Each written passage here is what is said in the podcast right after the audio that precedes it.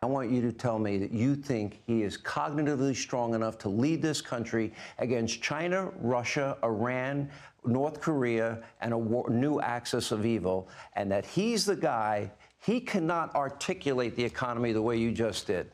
Yeah, but uh, I don't think he's capable. I know he's capable. I see results. I've seen a master class in results the last few years. You don't.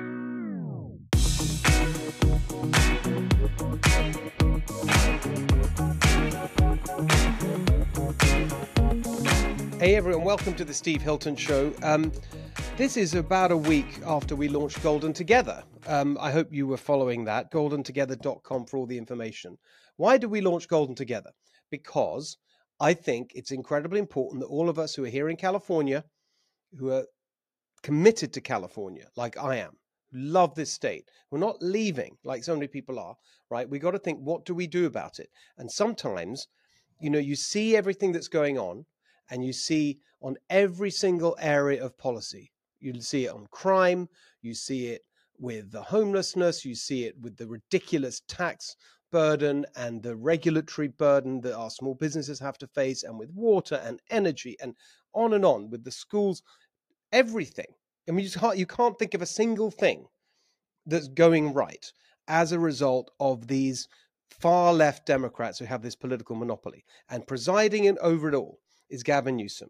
Um, and you look at all that and you just think, what's the point? And that's why a lot of people are leaving. And I say no, because, you know, to quote an unlikely person on this show, uh, Chairman Mao, Chairman Mao said, a thousand mile journey starts with a single step. And that is true. And that's what we're doing. As far as I'm concerned, for me, this is the first step, which is to get in there in the conversation, no longer just being a commentator, but a participant, coming up with ideas, practical solutions for how we fix our problems. And not just coming up with the ideas and the policies, but actually selling them, because that's really important as well. We've got lots of smart people in think tanks and in the legislature and poli- you know for years you know on the conservative side you've got the hoover institution you've got the california policy center on and on but the pacific research institute you've got all the great legislators many of which we've had on the show all got great ideas for how we make things better and solve these problems in a common sense, practical way. But you've got to be out there selling them. Otherwise, nothing's going to happen. And so that's really what we're trying to do at Golden together. And the reason for that whole preamble is that um, I was watching on TV, and many of you may, may well have been watching as well, on Fox News, Sean Hannity interview Gavin Newsom. And this portrayal of California as this kind of fantastic success story that was coming across the screen. I mean, th- th- honestly, those of us who live in California watching that with like, you know, you know that term jaw dropping, right? I, I, I sort of understood that physically. Like my jaw just dropped. Like, what is he saying? What planet are we on? Certainly not planet reality. So that's what made me think about all this. Um, and to talk about it, we have our friend Jen Horn, who, of course, is the host of uh, the Morning Answer, AM 870, Los Angeles and, Southern California. We are, are, one of, you know, like our really good friends um, on this show and in life. Jen, I've got to ask you. okay, I've talked for a little bit. What did you make of the Gavin Newsom Sean Hannity interview? I want to make sure that Sean Hannity is still working for Fox because I thought maybe he went to work as a press secretary for Gavin Newsom. I if there was a helper for Gavin Newsom's image across the country, it was Sean Hannity. And uh, and look, Steve, I I know Sean Hannity lightly. I've met him a few times. He always seems like a nice enough guy to me. Yes. This is not a huge attack on him, but it seemed to me that he was like grossly underprepared for the interview or for the style of Gavin Newsom. And Gavin Newsom, on the other hand, was ready to attack and he was ready to address every right wing talking point that he could come up with. And so it just seemed like Gavin Newsom ran over Hannity. And I, like you, and I think it's funny because we both sat down and kind of looked at each other and went, Did you see the Gavin Newsom interview? I mean, we know how dangerous Gavin Newsom's policies are because we've lived through it. We're living here in California. That's not a political thing. If you ask anybody, Democrat, Republican, or in between, if California is in a better position today than it was 10 years ago, everybody would tell you that our state is in decline. And a lot yes. of that is the decision making and the policy driven by Gavin Newsom. So exactly. I haven't been worried about him as a potential presidential candidate because I've always said, well, people are going to see right through him. This baloney. He's got the albatross around his neck of people living in Nebraska who say, well, we don't want Nebraska to be California. Uh, thank God he has that that albatross because he just repaired his image. I think with the entire country sitting with Hannity and almost gloating about the successes of California that don't feel like reality. It's the ultimate Yes. practice in gaslighting. Exactly. We'll get to the details because you know there was no fact checking, and that's the, the sort of central No. point. And and you know and and, and I mean we'll do it here because there's so much to get into. But I want to make an overall point, and I think you're exactly right. And this is not. I don't want anyone to think you know this is some kind of in, look. If you're a regular uh, viewer or listener to this show, you know what I think about about him and them and the and the Democrat far left policy agenda, whatever. This is absolutely not any kind of endorsement. However, it's just a professional observation, right? An analytical observation about that performance, which is he was really just as a performance, it was really impressive. It was Mhm. high energy, it was engaging. He wasn't, he was smiling. He was, you know, it was, it was charming in in its own way. Of course, based on total fantasy about the Yeah. actual record and when he you know went beyond california you know to- totally wrong on all the all the uh, national policies of course that's true i'm going purely on performance and bec- and so much of politics is that okay we know that that's a huge part of it there's no Mhm. point just saying oh well you know he was wrong about all the fact of course and we'll get to that in a second but just in terms of the energy he brought it was re you know okay here's the test what do you think he and his advisors will have been doing after that performance? Would they be sort of sitting Drinking there, plum jack wine. Right, exactly, plump jack, sparkling wine if they do it, high fiving. Although they know how well it went for him, and you Mhm. only have to look at what you might call Democrat stroke progressive left wing Twitter, which I did a little. Like they are absolutely over the moon. They said honestly, every single comment on that interview from the left, from Democrats, Yep. whether that's Democrat pundits or politics, whoever, was like, "Wow, he needs to be our candidate. That's how you sell the Democrat record. He steamrolled Hannity. He walked all over. That's what we need. He went into the Fox Lions den and da da da, know, all this stuff. We need him now." And that was the goal, right? Yeah. Because he's desperate to be president. We know that. That's that's what he's been focused on for years, not us here in California. No. And so that was the point of it to show the demo. It's not about the Fox audience. It's actually the, the his audience for this interview was the Democratic Party to Mhm. show them that he could be a much more effective standard bearer than Joe Biden. And, And he you know what? absolutely nailed it on that front. I think the lion's den at, or the fox's den was unfortunately guarded by a kitten instead of a fox. That's for sure. Um, not that I think that Hannity should have hit him or, or tried to scream at him, but he should have been better prepared to ask him some follow up questions when when Newsom started going piece by piece. But you're right; it's not even about what he said, but how he said it. And his people should be very happy because he looked not only um, very coherent which when you set him next to the current democrat president i the fact that he wasn't drooling on himself and he was able to stay on on point and stay on a sentence and not tell you about his favorite ice cream flavor was really really good but the word that i think that you missed in your analysis which was right on is confidence he yes, yes. he sat down he seemed friendly. He even talked about being a business owner. This guy was born with the silver spoon in his mouth but he seemed like a guy like me who runs a business. He seems like a guy who understands the ways of the world and he didn't seem afraid to back down of any tra- he, he instilled this sense of of confidence that we haven't had in this country in a couple of years because of biden's Yeah. leadership.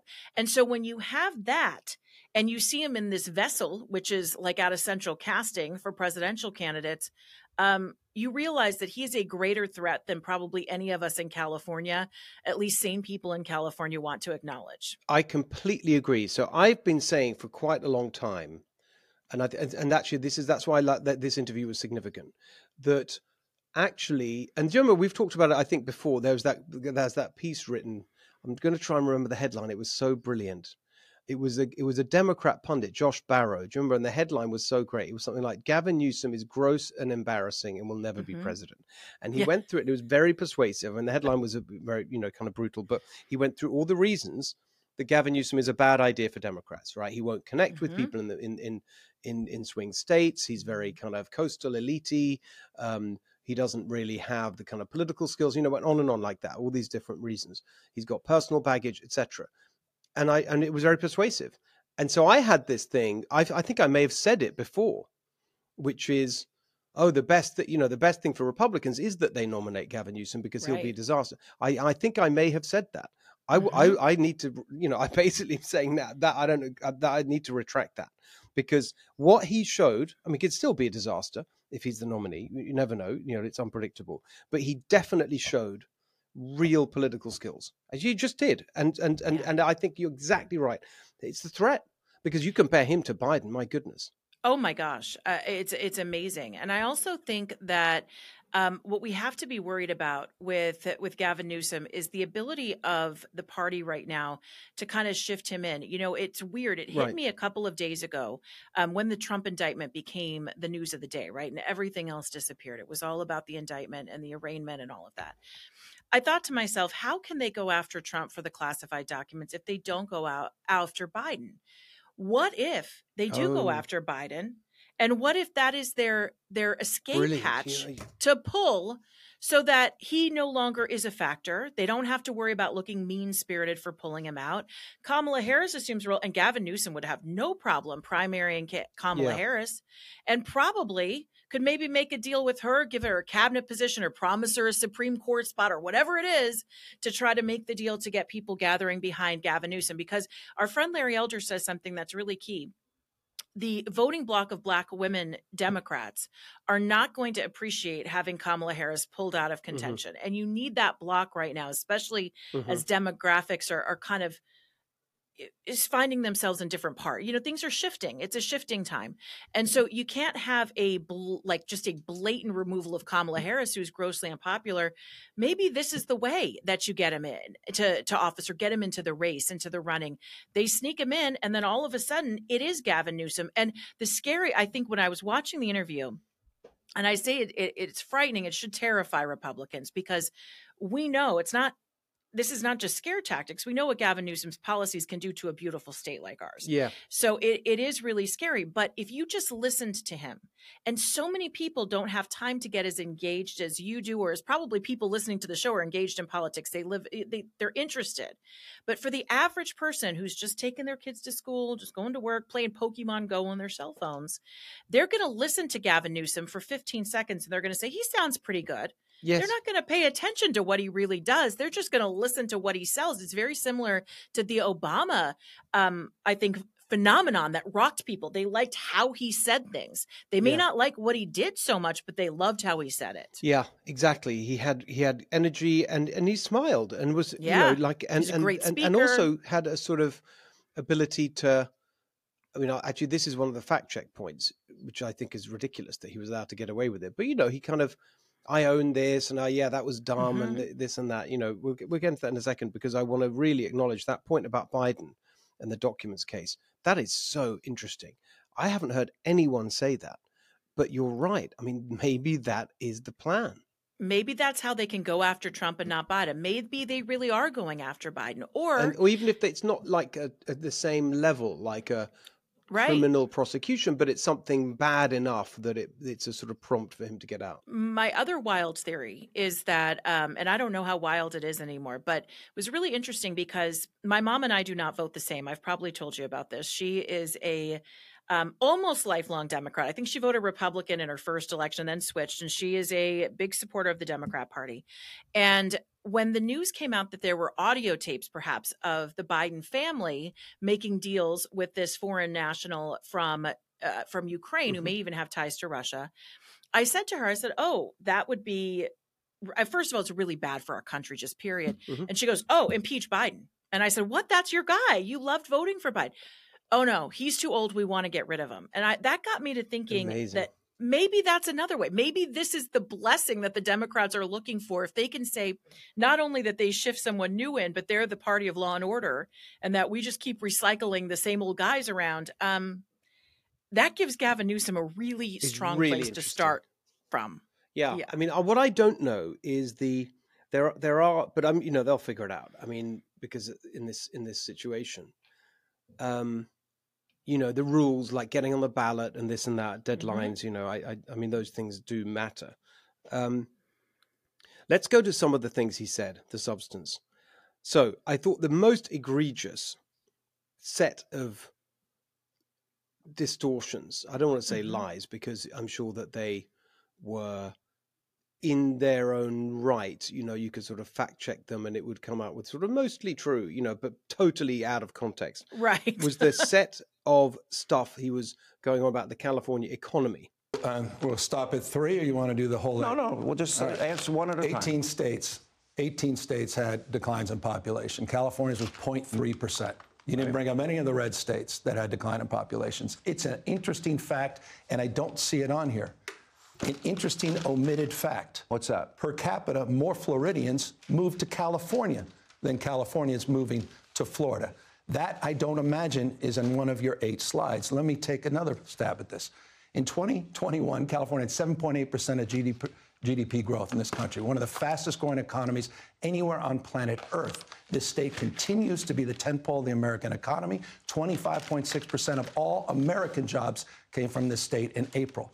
In the last two fiscal years, we enjoyed $177.7 billion in operating surpluses. We're on our way to be the fourth largest economy, eat your heart out, Germany, in the world. Number one in R&D, venture capital, more scientists, researchers, more Nobel laureates, more patents emanating out of this state than any other state in America. With all due respect, Florida doesn't even come close. Eat your heart out, Texas. California continues to be the dominant economic engine for the American. Promised you the, the, like this nirvana, right? Everything's Yeah. fantastic, whatever.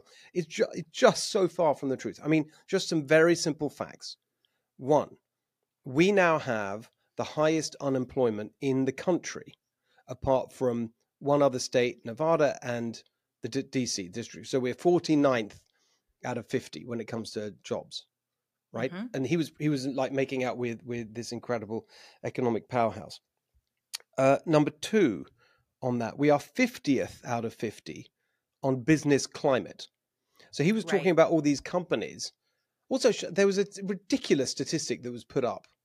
Mhm. Sorry, I shouldn't say this, but you know, uh, to kind of prove the point about businesses leaving. It was data from like between 1990 and now. It was old. Like, it what are you old. talking about? Like, there's so Right. much better information out there. Anyway, we are 50th out of 50 states, you know, independently ranked on business climate. hmm We are number one highest tax rates, right? Some, just to be completely transparent, there are some measures of the overall tax burden, if you add up property sales, this, that, and the other, where we're not number one. That goes, I think, to New York, but we're still number two or three, right? Just to be clear, it's just not that Mhm. clear cut. Always at the top of the list. Yeah. So we, you know, like nearly worst, But we are the actual worst on tax rates, um, and at the same time as having the highest taxes, we have the worst poverty. Mhm. So these are incredibly da- and that by, by the way again just i put this all out. You can people can check it on my twitter. I put the sources right? So no one thinks this is all kind of bs actual sources to actual original documents. And then the poverty measure and every time i say this some people say well it's not true because there's this measure of poverty and whatever and, and again with statistics you can do a lot of things as gavin newsom showed us but the, this is the the poverty measure is from the census bureau i i, I linked to the actual document and they have something called the SPM, the Supplemental Poverty Measure. And that's the Mhm. real one because that is basically the measure of what it's like to live. That takes into account the costs of things and whatever. That's the real kind of because a lot of the poverty measures include government transfer, you know, payments, and say, well, Right. you're not poor, but, actually, in, a state like California, where there's a lot more extra welfare payments on top of the government, uh, the the federal welfare payments, you can you can look quite, you, you know, you're not as poor as in other states where they don't hand you so much money. But actually, if things cost a fortune, both in terms of consumer goods and, and housing and whatever, it doesn't matter. And so that's why that's the real measure, the supplemental poverty measure, SPM. It's in this document. I've linked to it. We are the worst in the Mhm. country. highest taxes, worst poverty. And you can go on and on down this. But that's the sort of basic point, which is that this the economy of California yeah, I mean, it's it's like running on fumes in a, to a certain extent because we've got this legacy of really successful industries. We've got tech, we've got entertainment, agriculture, aerospace, you know, but they're all being hit in different ways Yeah. and leaving and doing what, and, or, or, you know, in the case of even agriculture, where you obviously you can't leave, but there's a lot of farmers just not farming because It's- because of the uh, water situation. So sorry, I'm going on and on, but I mean, No, but you're he's so right painting about this, this. picture of this vibrant economy, and yeah, it's true that it's still big, right? Because we have Mhm. these globally dominant industries, but it's really complacent to think that that's just going to keep you know rolling on and the money's going to come rolling in when the businesses are rolling out Yeah, and it's big because there are still a lot of people in California. But if you drive Yes. up the five freeway, great point you see all of the signs that say this plot of dust sponsored by the California legislature, or this plot, this Yeah. this dead farm sponsored by Gavin Newsom. That's not made up. That's there. You also have corporations that have been driven from the state, but more importantly, all the small businesses that were forced out under COVID. And these were things, I mean, there was the opportunity for Hannity to say you had really restrictive measures under COVID. exactly didn't What did even that- come up What did that do to the small businesses in your state? And my goodness, the t- one of our top industries, Hollywood, our motion picture industry. There, I just read an article the other day in Variety that talks about not only, I mean, we've had them leaving, productions leaving California for years, but even more because it is now people are going to Canada, they're Yeah. going to North Carolina, they're going to Louisiana, they're new going mexico to all of these. there's a New massive new Mexico. uh, albuquerque massive new sound st- studios they're there. out they're Yeah. out because it is incredibly difficult to do business and this is this is where the crux of the problem with Gavin Newsom comes. You and and by the way Joe Biden does this too. You tell people it's so much better than they actually feel. I work multiple jobs. I work really hard. It's still hard to afford a the house you want to live in in California. I don't know how first time buyers eh, you can even jump into the housing market. And then you have all the homeless people who are on the streets. Yes, we've incentivized a whole new area of homelessness, but there are people in need who are out of their homes who get themselves into programs but can't afford to live in California, but they can't afford to go anywhere Yes. else either. And he laughed off the homeless problem saying, "Well, yeah, it's really bad, but well let's uh, get you to know, that in a second it's I wanna- Republicans." Right. yeah i want to get to that in a second because there's that was shameless as well Mhm. let's just finish wrap up the e- economy part of the conversation just to throw in this i mean you're so right and this is another data point that was fresh right this this could have been put to him um because it just came out it was united ways of california Mhm. published there. this was last week at the end of last week i, I talked i can't remember if i've talked about it on this show i've certainly put it out there on social media an amazing thing again using census bureau data this is the number of the proportion of californians who cannot meet their basic needs Mhm. 34% like more than a third 34% Wow. cannot meet their basic needs that's a shameful number. It's inexcusable. and this is from the people who endlessly lecture everyone about oh the vulnerable you know like the, the, we- we're compassionate and whatever. It's just 34% of mm. californians cannot meet their basic needs. How dare he frankly brag about this amazing sort of economic miracle? It's an economic miracle for the super rich basically. If Yeah. you're not super rich then you're really struggling in, in, in gavin newsom's california. And i think there's a, a further point i just want to make which applies to all these issues which is again I, I want to be fair it is true that a lot of the bad stuff that has caused all this comes from the state legislature. People don't Mhm. appreciate that enough, right? That that that a lot of you know the tax stuff and the regulatory, you know, the business red tape and on and on. It comes from the legislature. But but who controls the legislature? The Democrats have been in charge with with Mhm. a supermajority for years. Right now, it's sixty-two to eighteen in the in the assembly. They're right there in the same building. I was there Mhm. in Sacramento. They're literally in the same building, same party, same building. So what's he do? Even if he says, "Oh, it's in the legislature," what are you doing about it? Why why can't you work with your colleagues to stop the craziness? No, because they actually are all one blob of progressive far left crap that is sort of you know washing over the state, and and we're sinking in it.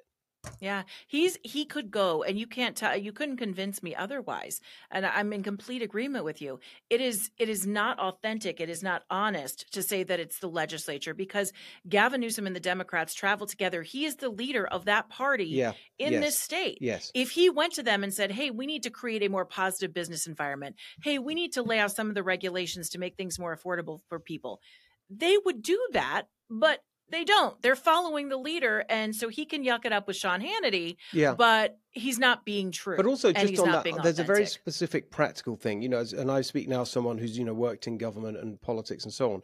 A lot of it, this, this what comes back to his total focus on running for president, because a lot Right. of this is actually being there and and spending time, face time with the legislators and Mhm. policy meetings and whatever, and just being there in Sacramento. It's very boring compared to you know running off to Florida and yet making videos yelling at Ron DeSantis, right? Which Yeah. is like what he has been doing. This is a crucial time for. like, This is every year. This is when we talked about it with Susan Shelley the other day. They they're pu- pushing all their bills, and there's endless thousands of, of new laws being pushed. out. Crazy. Like, this is and the budget being done. This he should be there, right? And Mhm. should have been there the last few months, like face to face. What are we doing, guys? Look what's happening here. Look at what's the plan. Let's work together. What instead, for example, here's another example of how uh, bad this is, and and and how he shouldn't have been allowed to get away with this stuff, right? So in this classic way, he has of saying, you know, and it's this sort of fake disarming honesty where he Mhm. will say, "Yeah, it's terrible, right? It's terrible that we don't." You know, and, and this the particular example I'm going to give you, it's like terrible that we haven't built enough housing and infrastructure. It's really terrible, and we got to do it. And so he publishes his plan. Mhm. This is the other week. Sends it to the legislature, and within I think it's 24, maybe 48 hours, they they just sort of throw it straight back at him and say, Mhm. "Sorry, it's too late. We can't do it this year." Whatever. So he gets like a news cycle of headlines saying Gavin Newsom announces plan to get California building infrastructure, fantastic energy, this that. but it's dead and it's going nowhere. completely Yeah. dead on arrival from his own party. Why? Because he didn't put the time in, right? To spend the last, if he'd have been sitting there with them, going to meetings, spending the time, you know, then th- they could have published it together. Like, here's our plan, but it wasn't. So, oh crap, I better do something about him. Here, put out this infrastructure thing. You know, they publish it, get a few good headlines. The next day, the Democrats say, sorry, not happening this year, no time. Right. I mean, Yeah. that's absolutely inexcusable. It's his own party. It's his own party. He should have no roadblocks in getting his agenda done, Exactly. making things better for us.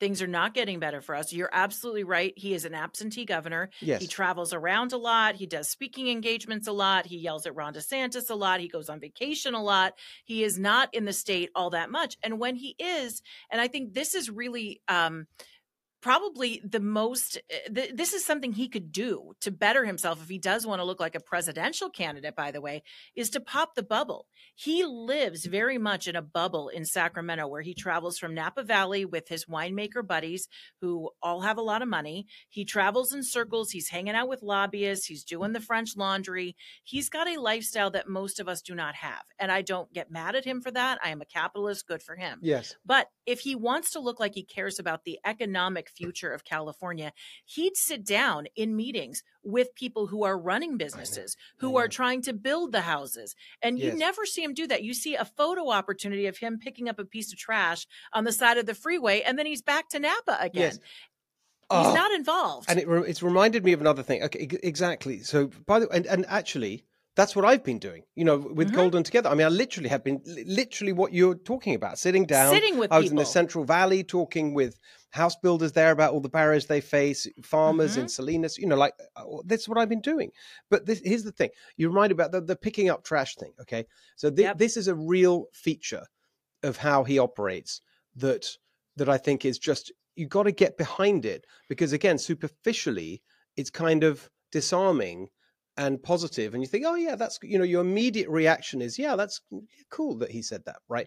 It's this constant thing where he, in order to curry favor or connect with the mood or you know empathize with someone, whatever, Mhm. uh, whether that's the audience or the story, whatever. He'll he'll kind of be on the side of the outrage. So, like the best example was do you remember the the, the train in LA the the train Yeah. thefts right? And he's down by the train thefts and there's absolute chaos like squalor like a like a third world country. And he Mhm. goes down and said can you what did he say? Like he's cursing. I can't believe this. What's going on here? As if like who well who's in charge? Like honestly. you created this. like what are you talking but he does it's actually kind of in a way it, you've got to get behind it because it's it's a te- it's a technique of of, It's a of, it's a of definite avoiding blame of his. And you it's are like so right. it's this sort of outrage. Oh it's terrible. This is real i can, can you believe this? I said well you're the guy who's in charge. And that brings me to homelessness. So that's what he did with homelessness with hannity.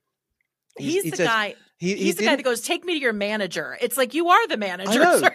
you got to look in the mirror if you're angry about and what's so the, happening. the homelessness thing was just unbelievable Housing costs are too high. Our regulatory thickets are too problematic. Localism has been too impactful, meaning people locally are pushing back against new housing starts and construction. I've been here four years. I can't make up for the fact in 2005 we had an historic number of homeless under Republican administration. Right now, there's 171,000 It's estimated. disgraceful. Okay. and- Disgraceful. And, all right, I'll compare to Florida again. Oh, yeah. 26,000. Of course. Okay, same Not even weather, similar comparable. state. I mean, I've lived in Very- both. Dynamics are very different. That said, we own this, Sean. I'm not. I'm not here defending this. But okay. here's the difference. But you're going to build 1,200 homes this year, I read. That's not true. You have a I proposal just got to. 68,000 people off the streets last year. And by the way, that's been PolitiFact, 68,000. We had, a, we had, I have a $15.3 billion homeless plan. When I got here, it was half a billion dollars. The state of California was not involved in the homeless issue. We got involved. We're holding cities and counties accountable. I'm suing cities that are not producing housing. housing. We actually have a 15 year high in new housing starts in the state of California. We're actually seeing programs produce real results, but I want accountability. I'm not the mayor of California. I'm governor of state, states larger than 21 states populations combined. And the difference between me and most politicians is I own this. So he goes. know. Because I, again, it's smart, right? Let's give him credit.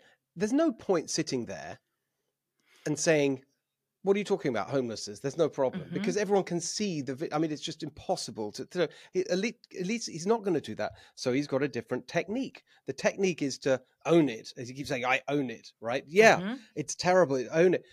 Wait, if you look it up, there's you know like year after year since he's been there, that's what he's been saying. Like Yep. all he ever does is say how much he owns it, but without actually doing anything about it. So That's on and on, and he was going on about I've put all this money in 15 billion. Well, we know that that's t- t- total, totally wasted. And du- in, during the period that he's been putting all this money in, um, it's got worse because it's got the wrong policy. Because it's I mean we Mhm. talked about this endlessly. It's housing first, which means that you can't get treatment for addicts who the make etc. But he he says, "Yeah, I own it." No, you don't.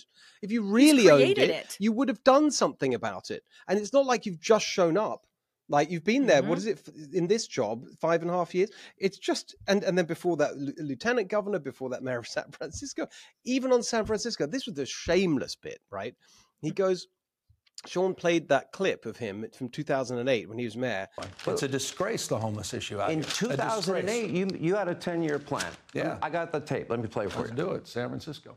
We believe fundamentally that food solves hunger, that shelters solve sleep, and that housing solves homelessness. And if we're going to solve the problem uh, of those that are out on the streets that we define as homeless, we better solve the housing problem if we're going to have an impact. And that's why we established this framework, what we call a 10 year plan to end chronic homeless in San Francisco. where he promises to end homelessness uh, in, t- was it 10 years or 8 years i can't Yep. remember um, and of course 10 it's got much much worse and then because you know no one bothers to check these things or whatever he says yeah we did clean it up but now it's got worse so he's actually throwing under the bridge Ed Lee, I guess, who was his successor as mayor, and now London Breed. Like, oh, it's their fault, not my. It was great when I was there. That's total. could never crap, be my fault. You know. It is. Well, and it's also it's more than just his lack of activity as mayor of San Francisco or as lieutenant governor or as governor. He's actually made the problems worse that are causing that are at the Yes. root cause of homelessness. So as you just mentioned, all of the green regulations, all of the crazy stuff to get stuff actually built in the state, right? Um, letting people out of prison because of COVID. Not that I don't think we we need real jail or prison reform. We absolutely do. But you've let a lot of people now out on the streets. They have no place to go, no rehabilitation. What are they going to do? They're going to fall back into trouble. You've totally made it a, a, a norm now not to prosecute crimes in the state of California, to allow drug addicts to use on the street, to give them safe spaces so that they can use safely in communities you've done all this and it, so it's not even that he let it happen on his watch or he fixed it he's created the environment where it's Yes. flourishing and and this technique he has of exactly right and of absolving himself and the way he talks as Mhm. if he's a bystander right you know like he's, just watching he's a kind of commentator not a participant like oh isn't it terrible yeah we got like he's sort of sitting there yeah you know what we really need to do something about homelessness like, Yeah. okay you're It's the governor. what are you doing well it makes you wonder and i've thought about this before because many times people our leaders on the left keep saying we need more money we need more Yeah. money to fix homelessness and we've spent so much money there was that new report out billions of dollars Yeah. on homelessness and it's just getting worse um, do you think that they really believe that they need more money or are they just not prepared to do what really needs to be done which is the hard stuff trying to help people find a way to a healthier lifestyle do you i mean i don't i don't know i don't I know if they, they, really I think they sincerely that. believe. Well, that it's, more it's, money it's, is a re, no, it's a reflex actually. I, I don't know about. It's a great question. Um, I think it is a sincerely held belief, but I think it's also more than that. It's an automatic reflex.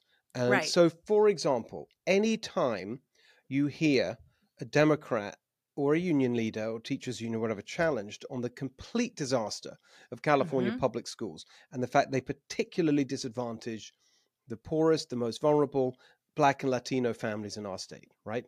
The, Yeah. all the data is clear. I mean, I keep citing this particular data point. It's probably a bit out of date now, but the but the measurement that I saw was that the average black kid in a California public school is four years of education behind the average white kid. Four years, four calendar years. It's a complete disaster, right? Mhm. Anytime you put this to anyone on the left, they say, yes, well, we need more resources in our schools. Like Right. you've got the highest resources of any state. The resources have Mhm. m- more than doubled. Like they really have more than doubled in the last few years. I mean, you just look at the numbers. It's completely ridiculous. But it is their uh, it is their response to everything. More resources, more resources, more resources, and of course, then they never think about where the resource is coming from. It's from taxes, which are driving people out because it's just got so ridiculous. People Yep. just can't afford to live, and that's why you end up with thirty-four percent not being able to meet their basic needs. I mean, it's just incredibly frustrating. One last thing, uh, which uh, there's a couple of other things we're not talk about. I think Gavin Newsom, but I have. It's been quite. Int- it's been fun talking about this. I feel like I've got a lot off my chest. i know me Um, too. you know what I mean? But the thing is that um, uh, on the national stuff, right? Again, here, like you, you got to engage with his art because he's very good, right? Let's just give him that. He can make the arguments. He has facts. And actually, somebody pointed out. Um, uh, Carla Marinucci, I think, and she was at Politico. She's a jour- California-focused journalist, been covering him for a long time, and I saw her point out, it's like anyone who's been covering Gavin Newsom should know that he's a real nerd about facts and mm-hmm. statistics, and just always has them. And so he, so when he, and as to your point earlier, Jen, that he clearly prepared for what he would get thrown at him. So inflation, right? Fox News, Yep. they're always going on about inflation, Biden inflation. So he had the answer ready, and the answer was, actually, it's it's not, it's not, it's true. Like he says, terrible Biden inflation, and, and Newsom said, well, hang on a second, it's like four point nine percent or whatever. It's actually lower than that today. Look at UK, look at France, it's six whatever six percent here, ten percent there, blah blah blah. Are you saying that Biden caused inflation in the UK? Now that was the clip that I most saw on on left wing progressive Democrat They Twitter loved as it. like, yeah, he owned him, you know. So Yep. that that particular bit, he schooled Hannity and the, well, not really, because actually you got to get engaged in the ar- argument. I just put this out on Twitter myself. Yeah, inflation is coming down. Why? Because interest rates are up. And what does that mean? Thank People you. are suffering and there's pain and they're already suffering now and it's going to get a lot worse because these high interest rates are going to cause absolute havoc in the real estate market with property values and whatever. What happens then? All these banks, regional banks, local banks, highly exposed to real estate, it's we've barely begun to see the impact of these high interest rates. And so that all that pain and the coming pain that we're going to get because of the high interest rates all thanks to the fact that they let the spending rip. So you can't just leave it and say, "Oh yeah, it's finally come down after two years of kind of going up there." Yeah, of course it's coming down. It's a mechanical thing. You put up interest rates, inflation comes down. But what's It's the cost favorite. of the of the uh, interest rate rise? All of that could have been avoided. Like that argument just wasn't made.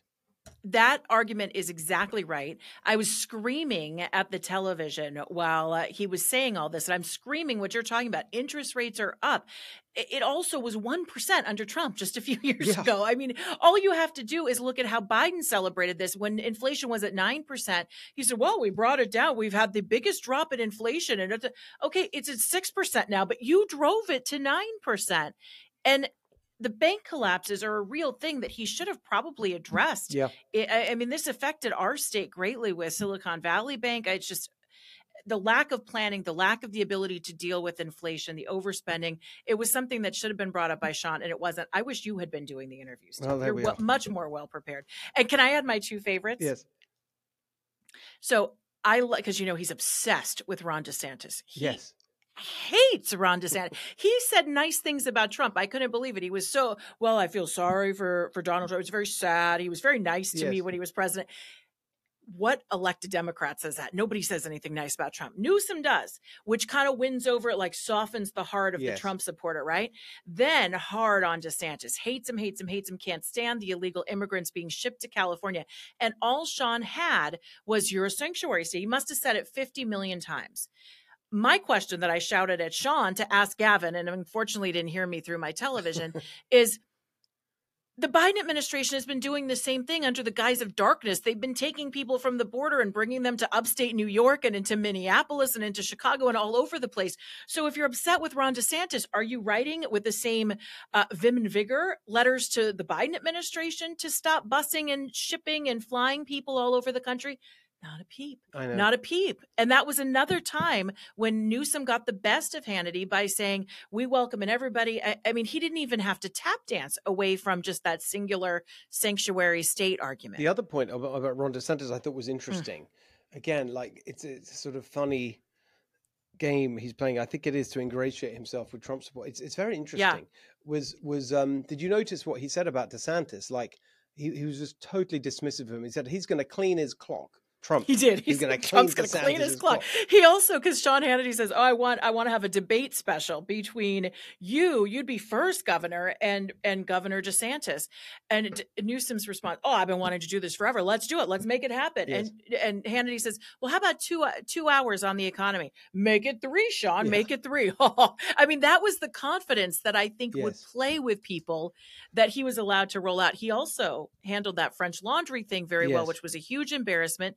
And he just owned it and said that was a stupid thing. Instead of trying to defend himself, that's a lesson in basic public Yes, relations Yes. that is taught in PR school. When uh, I my major's in public relations, you own it because then Yes. nobody can say anything else about it. and he didn't really and, and also he did he did it in a way again it's it's very frustrating because to me you know we're getting further and further away from the Mhm. pandemic and he Right. absolutely needs to be held accountable for he- and that was percent. really on him all that pandemic Yep. so because he took emergency powers right so everything that happened you could say that's on him the Yeah. school closures i know you know he wouldn't make the unions do it because they pay his you know bill their the his their puppet um because they're his donors um Mhm. the school closures the small business clo- everything right that was the, the stupidity of ma- 18 months. masking toddlers arresting people on the you know s- s- pa- stand up paddleboarding in the ocean on their own you know this madness that we saw closing kids playgrounds outdoors on and on you know i, I don't want to get too upset because it's so upsetting but right the further away we get from it the further diminishes the kind of political impact i think in terms of He's skating. and, and exactly and so Yep. that's of the french laundry as it was a way back into that but it Mhm. wasn't and and that actually it was not about the french laundry it's about the fact that everything else was shut and why It was well, it's not about the fact that he broke the rules so much as the rules themselves were so outrageous um the rules were crazy and they weren't for him and they weren't for his friends. and so he can do And- it and, and as you say it's a very politically skillful and and it was he didn't do it in a in a slightly kind of you know you know slippery way where he tried to No. sort of justify it no it was dumb He said it multiple. I, I think over and over again. Dumb. I shouldn't have done it. Whatever. He did make. He did slip in one little thing saying it wasn't illegal, but it was stupid or Right. something. I He noticed did say that, that. Right. He didn't want to get It that wasn't illegal, but it was stupid. And Hannity didn't press on the COVID closures. That is what triggered the recall of Gavin Newsom Yes, was the fact that he had taken executive power and he took over the state. And Yeah. that's really what triggered that recall effort. And that was left behind. And really, if you don't realize the threat of Gavin Newsom, eh, whoever is going to run against him, whether it's now or in four years, he's going to run that needs to be he needs to be held accountable for that because what is going to stop him from taking that power again but this time have the mm. whole country as his playground and and what it tells you, and people say, well, it's a once in a lifetime pandemic, whatever, whatever. What it here's why it's important because I think this is a re- this is a very important point for people to understand about politics, which is, and I've been in it and around it a long time. Anyone can make up a list of promises, right? Here's what I'm Mhm. going to do. Here's my agenda. Here's my 10 point plan or my commitment to America, whatever you want to call it, right? Anyone can do that. Um, in the end, mostly what happens in the real life of running a government at whatever level is how you respond to unpredictable future events, whether they're big or small. That's actually what most of it is. Most of the time, when you're running a government, you're not actually, you know, diligently going through your checklist. I mean, you're trying. Of course you are. You're Mhm. saying, I made these promises, I want to get them delivered. Promises made, promises get. And actually, you could say Trump did a good job of, of powering through. Most people don't get to do that. But you're thrown off course by all sorts of things that you just don't predict. And the voters can't predict. You can't, you, you- you're not really able, of course, by definition, you can't predict what they're going to be.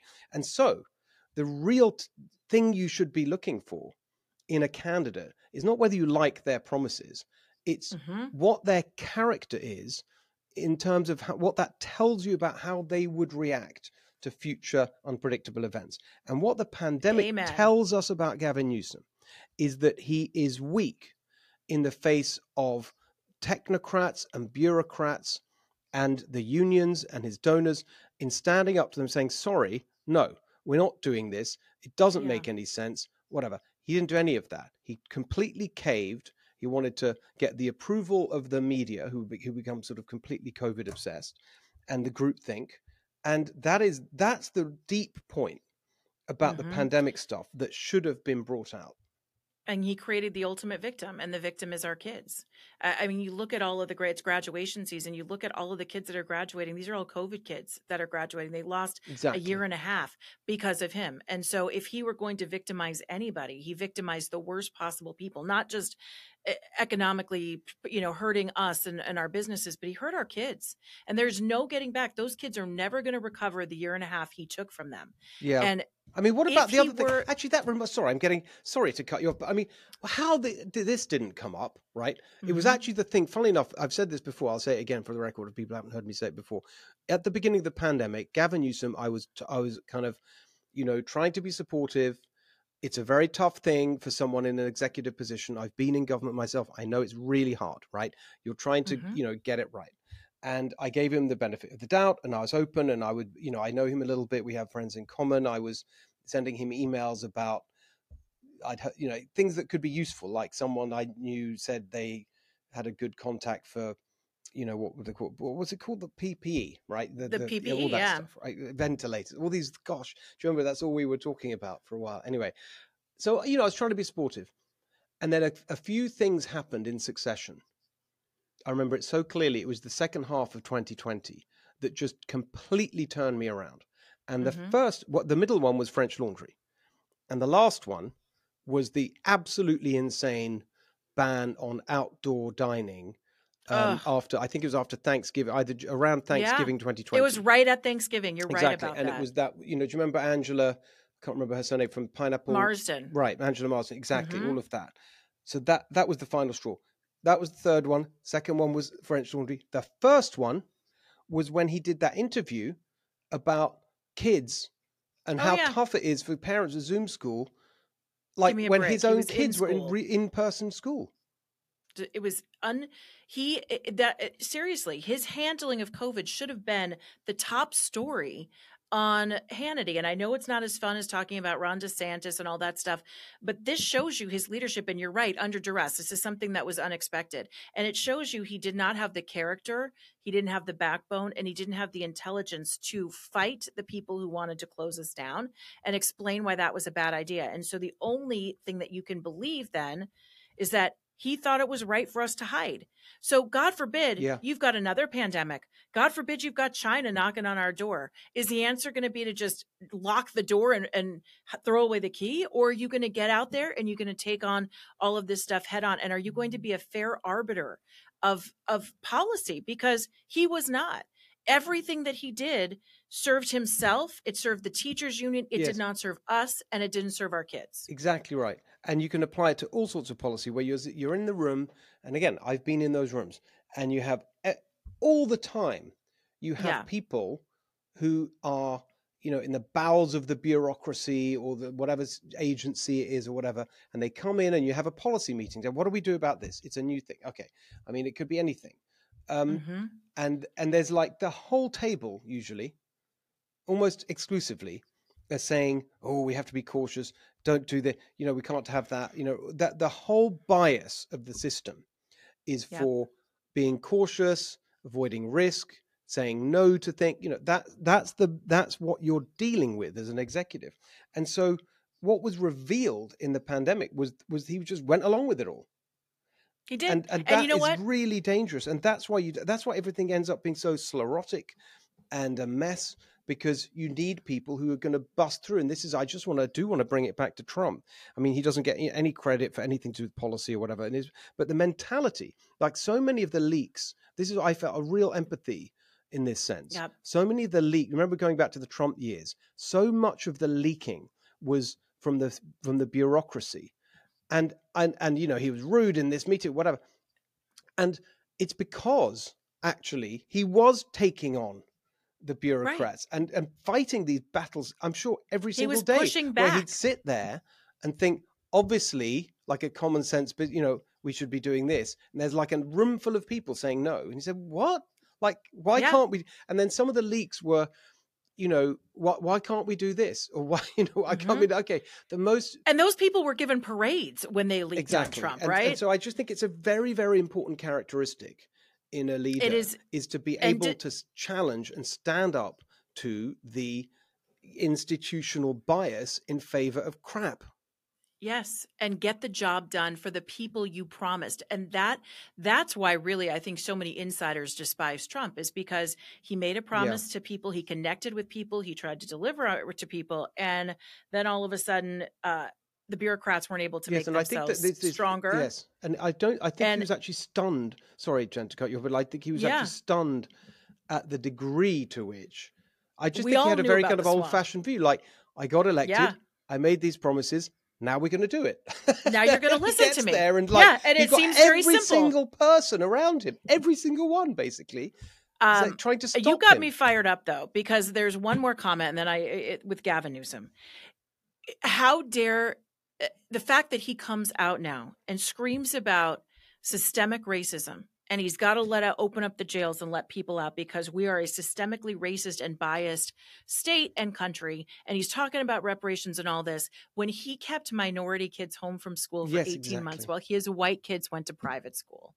You can't be the guy who cries about being systemically racist when you are creating policies that is feeding that argument. Yes, and will be and will result in generational poverty. I mean, that's the uh, that's the Mm. Yeah. other thing, which is that, you know, Socioeconomic, the- exactly. the um, reparations argument, which came up, and he kind of skated on Mm. that as well. Um, I mean, like that's that's the other. Oh, yeah, uh, sorry, that's another one. Sorry, I, we got to stop soon because like probably like Five hours of us throwing and cutting apart Newsom and Hannity. But like the thing is that there was there was the, the reparations. Like again, it's like this bystander. Like he like he uh he the way he talked about it was amazing, right? Yeah. He goes, Well, there's been this group and they've done this work and it's very good work and we appreciate it, but you know, da, da. he's the one that set up the group.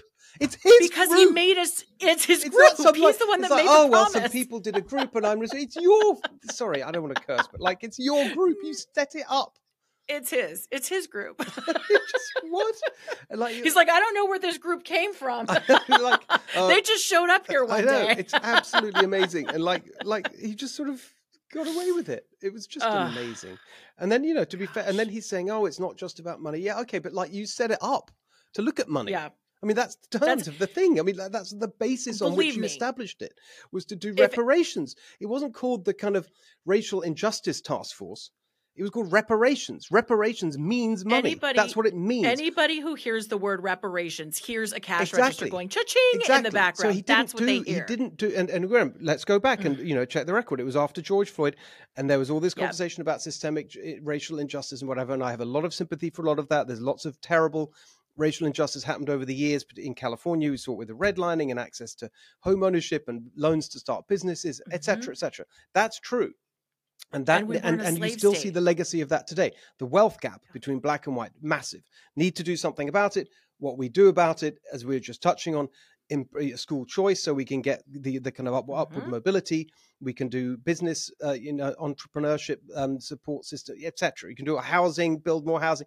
It's there's a whole bunch of things you can and should do to close the Yeah. racial wealth gap. Okay, and good policy will do that, and everybody will benefit. but that's not what they said. That's No. not the terms on which this thing was set up. It was set up as the reparations task force. The name, it's in the name. And Mm-hmm. It's on their t-shirt. And he set it up. so it's all very well now to turn around when they get this massive bill that's unaffordable and undeliverable, like whatever trillion is. Oh, well, it's not just about money. Hang on a second. You're the one that set it up, and you put the money part in the title of the group. Of course. Oh, it's just I know. like nobody. Sorry. Okay, so next time he wants to be interviewed, I think we're going to have to write at least some note cards for Sean. Oh, by the way, that was the other thing. Did you remember those few. charts that he had in that rustling paper bag? What was that about? Ugh, I don't know. I think the oh, producers know. there could have given him something less rustly. It was very weird. he like was he kept sort of fiddling around like that. Can you get rid of that bag? Throw that out? Those are my great ideas. That's his good idea bag that he carries with him. I know. Very funny. All right, listen. Let's start. I'm not. I, I think we just call it a day. That was great. I know. We have all these other very important policy topics. We'll have to save them for our next conversation. I think we covered a lot of ground, as they say. We did, and it was fun. You know, we had to, we had to, you had to go through that, and ho- hopefully, you all had a chance to see the interview. If not, go back Yes. and watch Well, it. we've 'cause talked it is- definitely for gem. longer than the interview, so that's, that's something. It's right. It's our master class because on I the remember actually Hannity people interview. may not know. Like I remember, I know, I feel it very clearly because when you do these shows, like the timing is very, you know, because you have the ad break. So actually, the, it's not an hour; it's like forty-one minutes or something. So you know, Yeah. we we are over that. But we've had a great conversation. No ads here. Um, that was Nope. fantastic. Oh, thank you, Jen. See you soon. Thanks, Steve. All right, there you are. Um, I hope you enjoyed that as much as we just did. Um, thank you for supporting the Steve Hilton Show. Uh, please go to goldentogether.com, check out what we're doing there. Uh, we'll see you back here soon for the next episode. Remember to follow the show on Apple, Spotify, YouTube, wherever you get your podcasts. And don't forget, we have a national politics edition now that we've added for the Steve Hilton Show, and you can see that on Twitter. So you better follow me on Twitter at Steve Hilton X. We'll see you soon.